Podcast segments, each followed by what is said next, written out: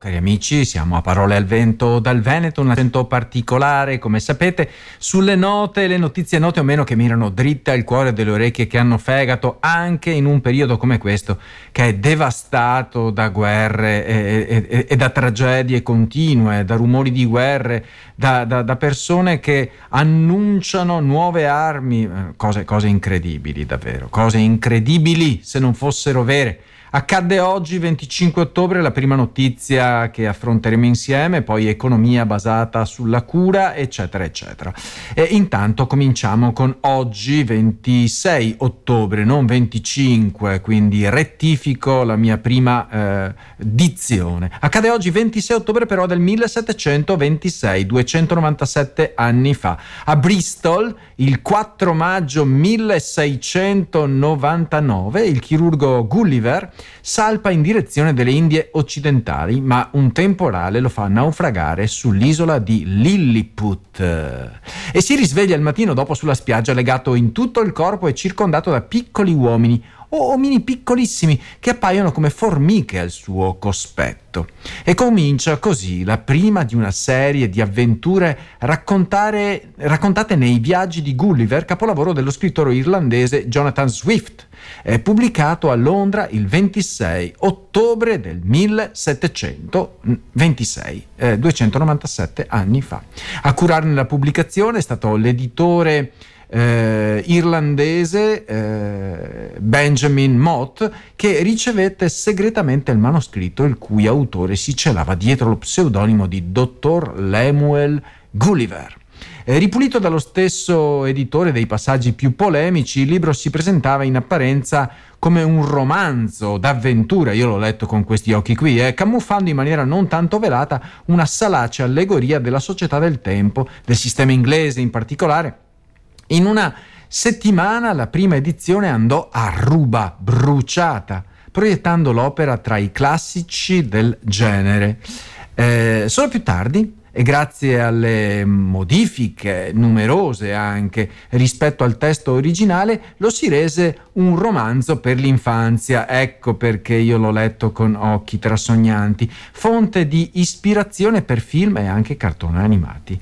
La trasposizione cinematografica più popolare è stata quella del 1960 con due nomination all'Oscar ad opera del regista Max Fleischer, la più recente invece è del 2010 e continua a far sognare i viaggiatori, i bambini di ogni tempo che naufragano in, in varie isole e si trovano in un'isola dove loro sono dei giganti e poi quell'altra eh, nella quale dove ci sono invece dei giganti e il povero Lemuel Gulliver non è che un piccolissimo microbo di fronte a loro. Eccoci qui cari amici, sempre connessi su RVS Accendi la Speranza. Priscilla ci ha appena abbandonato cantando appunto per me per me. Economia intanto basata sulla cura. È una bellissima notizia che ho trovato stamani sulla stampa e ha a che fare con l'impegno di Vandana Shiva, che è una nota scienziata, ambientalista e attivista indiana, logico dal nome, per i diritti dei contadini. Lei si batte e sottolinea nel suo pensiero, nella sua azione, nella sua attività come l'attuale modello economico dominante eh, di stampo eh, europeo, eh, occidentale, abbia causato gravi danni all'ambiente e alla salute umana. Beh, eh, ne siamo tutti consapevoli. No, chi più e chi meno, non tutti siamo consapevoli di questo. Quindi vale la pena anche su queste frequenze sottolinearlo. La visione di questa studiosa, di questa scienziata ambientalista indiana, Vandana Shiva, lo ricordo, si basa su un'economia invece basata sulla cura. Una donna scienziata che si cura dell'ambiente eh, appunto basa tutto sulla cura, un paradigma che pone un'enfasi particolare sulla consapevolezza ecologica e sull'interconnessione tra gli esseri umani e la natura. E d'altronde anche la rivelazione più eh, diciamo importante, divina, più importante, sacra, più importante dell'Occidente eh, a questo mirava, eh, il dominio sui pesci del mare, sugli uccelli del cielo, sugli animali della terra eh, che è stato dato all'uomo secondo la versione appunto della Bibbia non era un dominio per sfruttare. Dominus, essere signori, quindi signori comportarsi in maniera signorile, se posso essere eh, così eh, eh, qua, quasi ironico per come invece ci siamo comportati nei confronti dell'ambiente, che poi noi siamo parte di questo ambiente. Beh, questi metodi eh, invece occidentali travisati hanno portato a una perdita significativa di biodiversità all'estinzione di numerose specie, all'inquinamento dell'ambiente. Inoltre ha sottolineato come questo modello economico abbia contribuito fortemente all'incremento delle malattie croniche, spesso correlate a una dieta fortemente dipendente da cibi ultraprocessati. Cosa si intende per cibi ultraprocessati? Beh, quei cibi che non sono eh, dice, direttamente genuini, ma sono pieni di altri additivi e di, di condimenti e di, e di, coloranti, eccetera, eccetera, dei quali insomma ci cibiamo in Occidente da diversi anni. Per affrontare tali sfide, Shiva sottolinea l'importanza di promuovere invece un'agricoltura organica, rigenerativa. Mamma mia, il mio sogno le mie braccia sono rubate all'agricoltura, che lavori in armonia con i processi naturali della terra e della biodiversità. Si potrà affrontare una cosa del genere? Ma forse quando, eh, quando saremo proprio a terra anche a Reykjavik eh, verrà, verrà, la protesta. Lo leggo su un trafiletto, su un articolo veramente interessante di Concita De Gregorio oggi su Repubblica. Le, le foto della manifestazione del 24 ottobre, cioè eh, ieri l'altro, a Reykjavik sono stupende, scrive la giornalista famosa. C'era il sole eh, che a Reykjavik non è poi così eh, usuale, la piazza nelle immagini appare immensa e gremita, gremita di persone. La moltitudine è assai diversa da una qualunque altra piazza europea. Perché? Perché sono solo donne a protestare. E leggo persone non binarie, in maggioranza giovani, giovani. Sono tutte in piedi composte come allineate da una regia, ma invece senz'altro da una comune educazione. Hanno tutte cappotti e piumini e cappelli, le mani giunte o in tasca. Eh, l'espressione, l'espressione è seria perché molte indossano anche occhiali scuri e la folla appare immensa per prospettiva e compostezza, ma non lo è. Erano 70-100 mila persone in piazza. D'altra parte l'intera popolazione dell'Islanda è composta da 370 mila persone, quindi eh, un buon numero c'era in piazza, no? Se scendessero tutti per strada insieme, neonati e anziani compresi, tutti con nessuna eccezione, potrebbero entrare al circo massimo. Tuttavia 100.000 sul totale fa quasi una persona su tre. Beh, non riesco a immaginare, scrive la giornalista, eh, che tipo di protesta potrebbe chiamare in piazza un terzo degli italiani. 20 milioni, ad esempio, no? Visto che siamo 60. Er- erano lì queste eh, queste persone a chiedere parità di salario, principio da cui discende ogni altra declinazione dell'uguaglianza. In Islanda sono parecchio avanti su questo. Ci sono quasi arrivati, solo che in alcune professioni la differenza di retribuzione è ancora del 20% circa.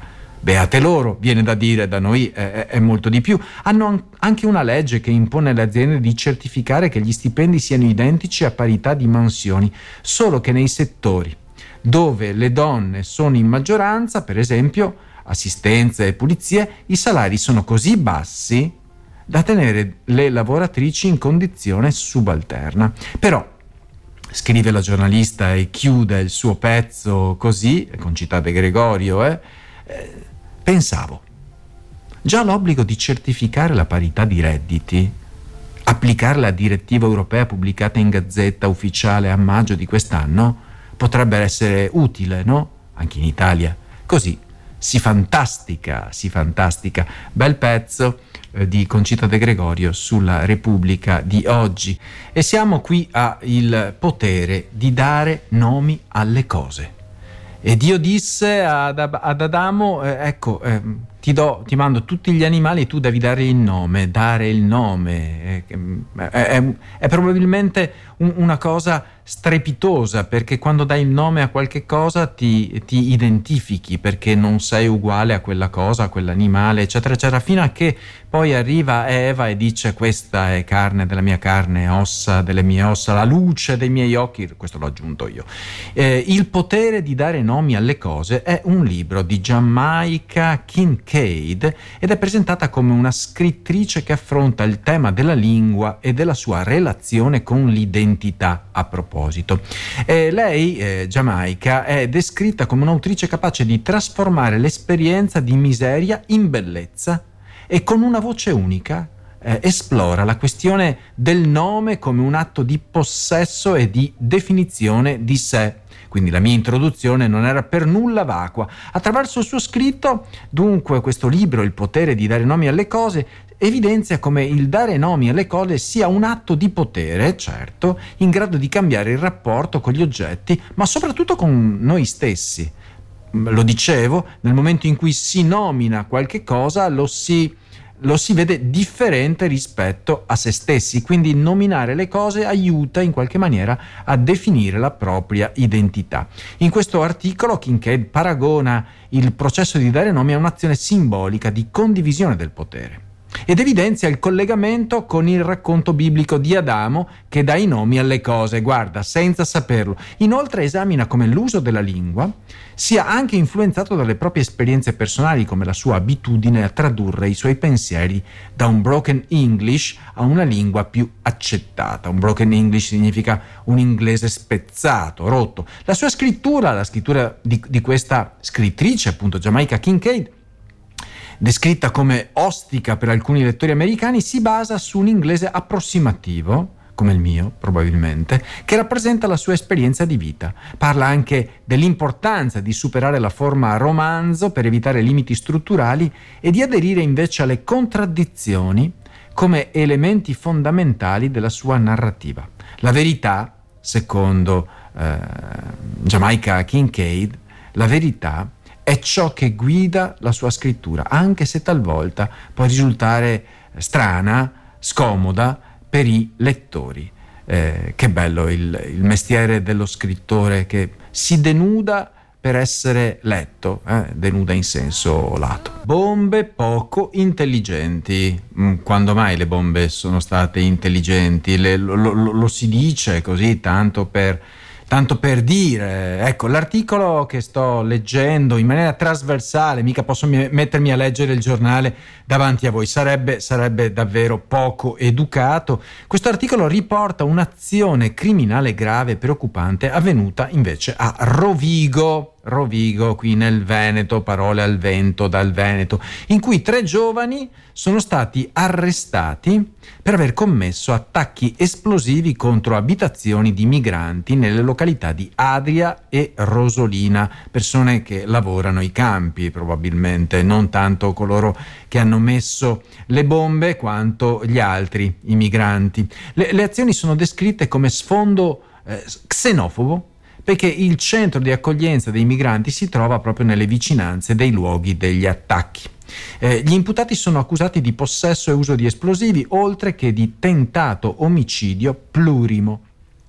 Nel primo incidente a Adria, un ordigno esplosivo artigianale è stato fatto detonare vicino a un condominio, causando danni materiali significativi e distruggendo alcune parti della struttura. Però la potente deflagrazione, fortunatamente, eh, non, non, ha portato danni alle persone, per fortuna. Ecco.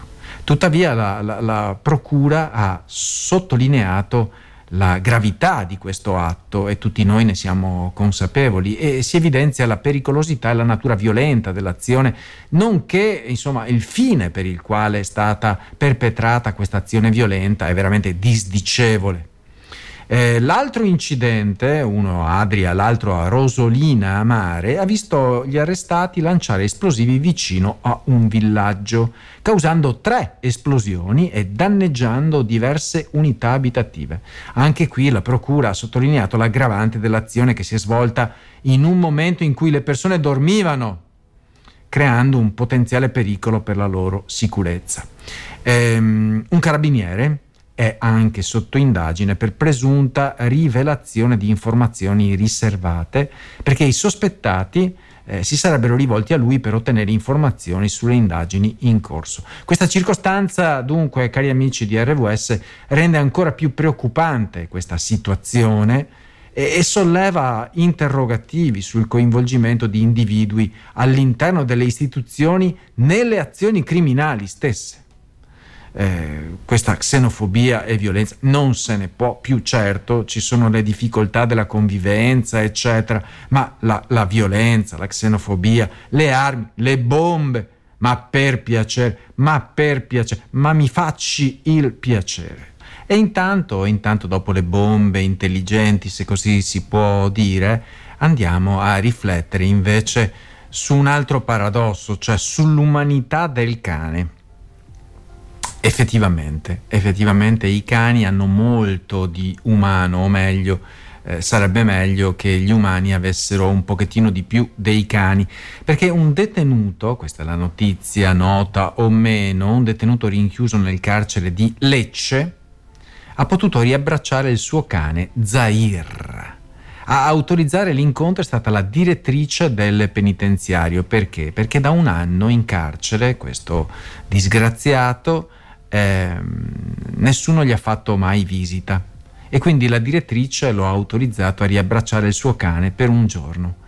Da quando era stato rinchiuso nel carcere di Lecce, nessuno appunto era andato a fargli visita. Oltre un anno dietro le sbarre un uomo ha vissuto dunque in solitudine senza che nessuno chiedesse di lui. Per questo la direttrice del penitenziario di Borgo San Nicola non ci ha pensato due volte a consentire alla richiesta di una visita speciale per questo detenuto solitario nella casa circondariale.